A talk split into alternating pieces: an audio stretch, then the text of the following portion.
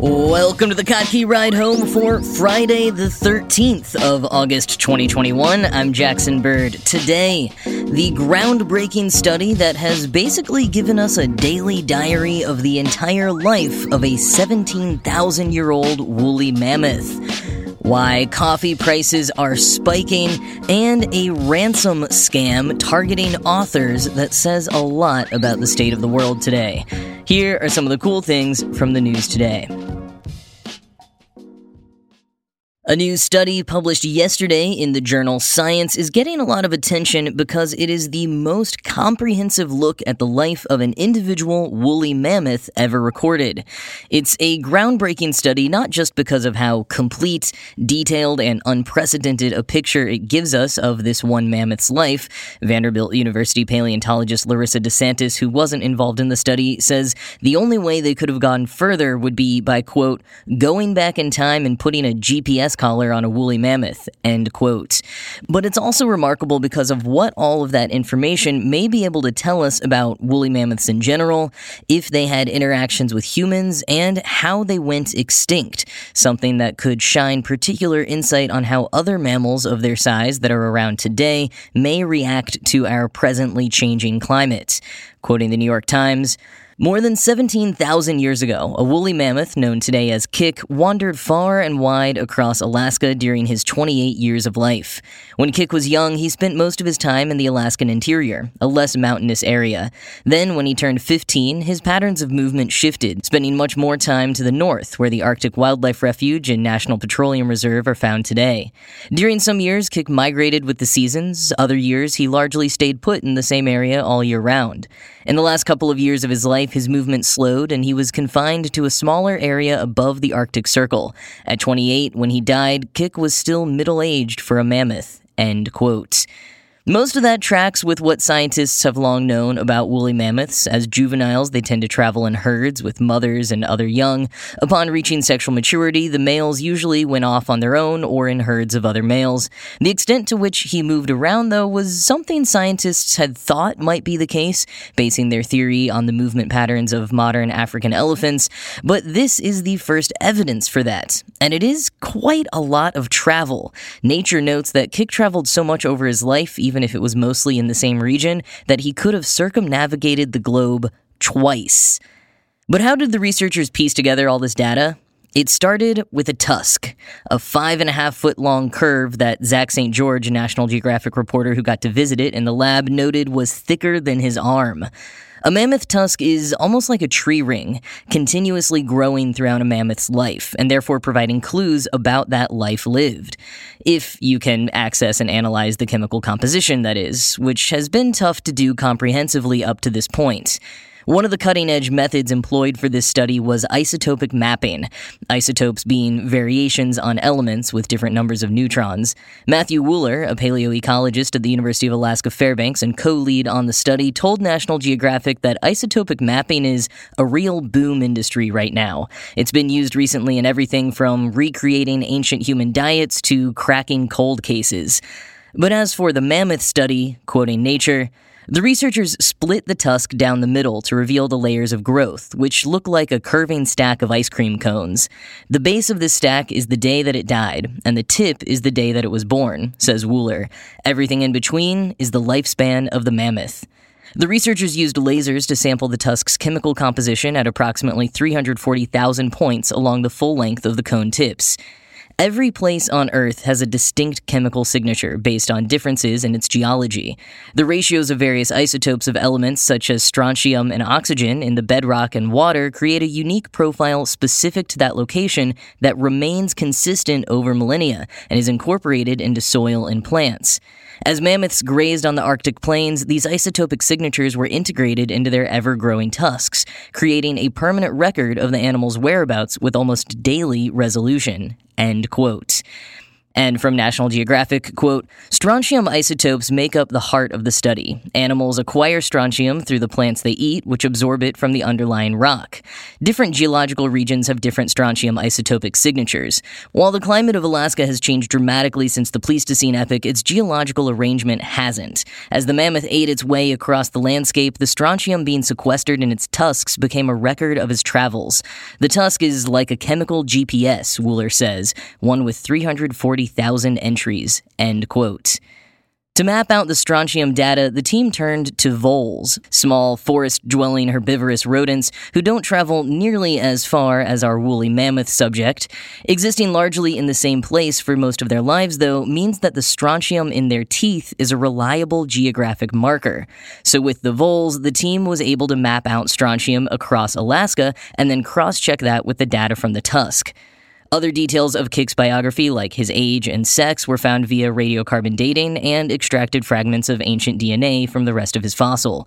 And it wasn't just the vole's teeth that came in handy. Kik's, too, were able to inform data points like seasonal changes and sleep patterns that filled in some of the more granular details of Kik's life. to ascertain when and how he died, the team noted a change in the nitrogen isotopes in his tusk around the age of 27. Quoting again from National Geographic, different foods produce different nitrogen isotope signatures, and that summer, Kik's nitrogen isotopes began to resemble those of a carnivore. For a plant eating mammoth, it could only mean one thing. Kik's body was eating itself. He was starving. End quote. He died at age 28, a relatively young age for a mammoth who we believe often lived into their 60s or 70s. Though he officially died of starvation, researchers think that he starved because he'd experienced some kind of injury. But zooming out to woolly mammoths as a whole, there are two prevailing schools of thought when it comes to their extinction. One is that humans hunted them and other large mammals to the point of extinction, and the other is that their extinction was caused primarily by the changing climate. When the mammoths of modern day mainland Alaska went extinct about 13,000 years ago, the area was warming and becoming wetter as grassy plains turned to forests. And since Kik died 3,000 years before the first humans arrived in what is now North America, his tusk doesn't explicitly shed any further light on this debate. However, Wooller points to how the areas that the mammoths regularly migrated to and from filled in with trees in those thousands of years after Kik died, and how that necessarily shrunk and changed their movements and habitat, which then resulted in the mammoths who were around for about the 1,000 years with humans were more susceptible to human hunting. And Wooller points out that similar changes are already happening with caribou now, as the changing climate in Alaska forces them to change their migratory patterns. And as paleontologist Larissa DeSantis told National Geographic, quote, "We're living in a world in which humans and climate change are both having impacts on animals. If that was the deadly combination that led to the large animal extinctions that happened in the Pleistocene, we really need to be cautious." End quote.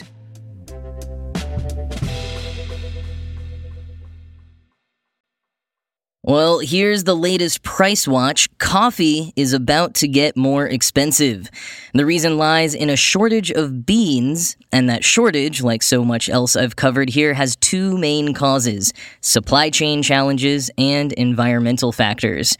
Quoting the New York Times, extreme weather has damaged crops in Brazil, the world's largest coffee exporter. On top of pandemic related shipping bottlenecks and political protests that stalled exports from Colombia, that has pushed the cost of beans up nearly nearly 44% in 2021. Behind that increase is a run up in the price of beans that will be delivered to roasters months from now. Traders call these coffee futures, and they serve as a baseline for buyers around the world. A pound of Arabica beans in the futures market, usually $1.20 to $1.40, rose above $2 at the end of July, the highest since 2014. And on Wednesday, the price of coffee futures was $1.84 a pound. Prices climbed above $1.40 in late April as weeks of political protests rocked Colombia, the world's third largest coffee exporter. The country exported 340,000 60 kilogram bags of coffee in May, only one third of its usual monthly shipment, according to data from the nonprofit National Federation of Coffee Growers of Colombia. Colombia's exports have since rebounded, but those from other large producers like Vietnam have been slowed by shipping bottlenecks as the global economy struggles to reopen after a year of lockdowns. A shortage of shipping containers has restricted exports, analysts say, and led to a sharp rise in the cost of shipping, too. End quote. And coffee roasters, distributors, and cafe owners are feeling the heat. Fairwave Holdings, a cafe and packaged coffee company based in Kansas City, say they've raised their prices and slowed hiring.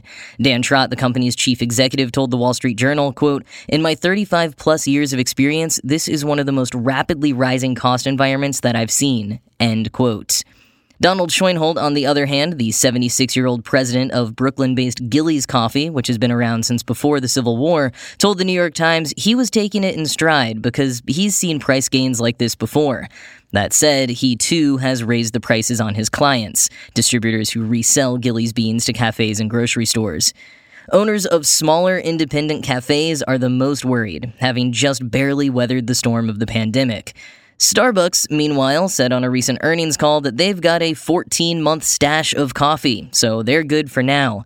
But they, Nestle, and JM Smucker Co., which owns Folgers and Dunkin's packaged ground coffee, are all considering raising prices, or in some cases have.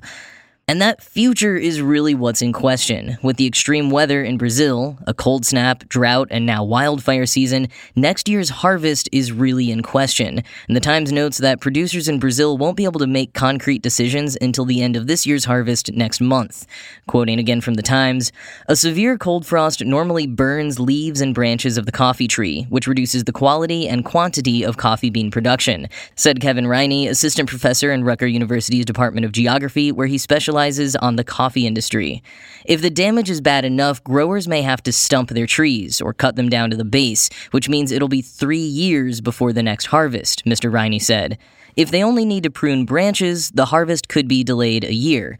And often the decision comes down to whether the grower can afford to pay someone to prune or stump the trees. And doing nothing means risking continually poor harvests that could ripple through the global market. End quote and some ripples are already being felt.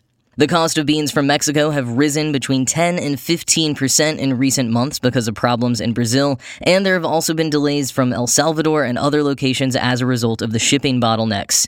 As every company tries to shore up their strategy and prepare for a potentially long haul, instant coffee company Waka Coffee is taking an unexpected approach.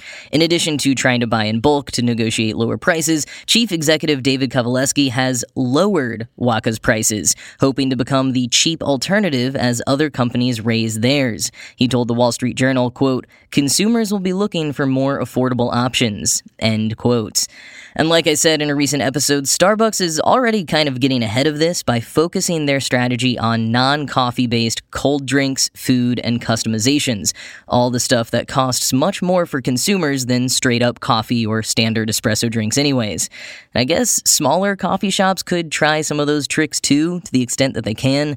Fortunately, according to most of the companies that the Wall Street Journal spoke to, a lot of customers have been understanding of any cafes that have increased their prices since they're seeing the price hikes across the board. I don't know how long that goodwill of supporting local cafes and restaurants through the pandemic will last, but hopefully it keeps up long enough for some of these small businesses to make it through.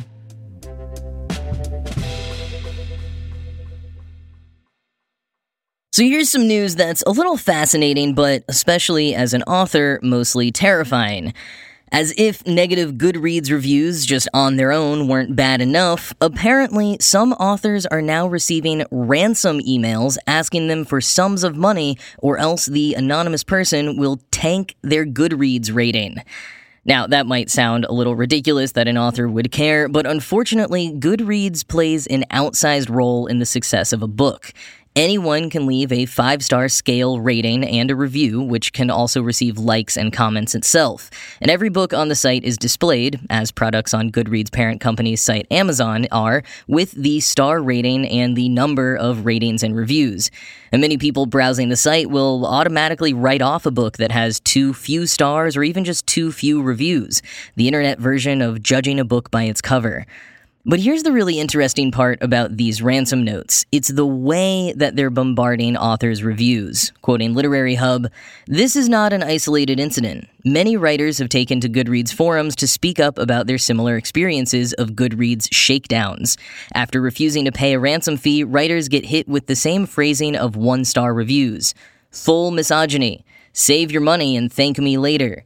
Serious anti Christian religious overtones, avoid. End quote.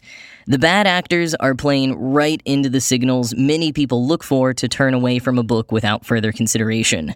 And this sort of weaponizing of cancel culture was inevitable and something we've seen before. Mike Cernovich, the alt right influencer best known for helping spread Pizzagate, was on an admitted mission a few years ago to dig up old posts by liberal Hollywood folks in an attempt to get them canceled, basically trying to use what he saw as the liberals' playbook against themselves themselves. These ransom notes, which bombard book review pages with unfounded claims of misogyny and racism, is cut from the same cloth, albeit a bit more chaotic and financially motivated. Given that some reviews claim books are anti Christian, means they're probably agnostic in who they're trying to offend, and there are recent reports from authors that they're now receiving unsolicited offers to clean up their bad ratings if they just pay them a fee. And most likely, those are all coming from the same source. Authors have so far been unsatisfied with Goodreads' belated and lackluster reply that they're investigating the situation. Larger changes and better moderation might be an idea, but for now, I'll just say that if you've ever read a book you really enjoyed, or if you've got author friends, take a few minutes to go leave some positive ratings and reviews on their books. In a world controlled by algorithms, padding positive reviews is sometimes the only thing you can do to stay afloat.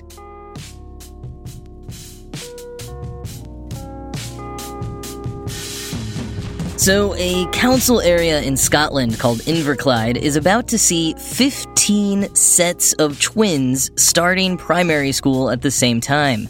It's a pretty remarkable coincidence on its own, but it turns out it's not the first time Inverclyde has seen such a high number of twins entering the school system.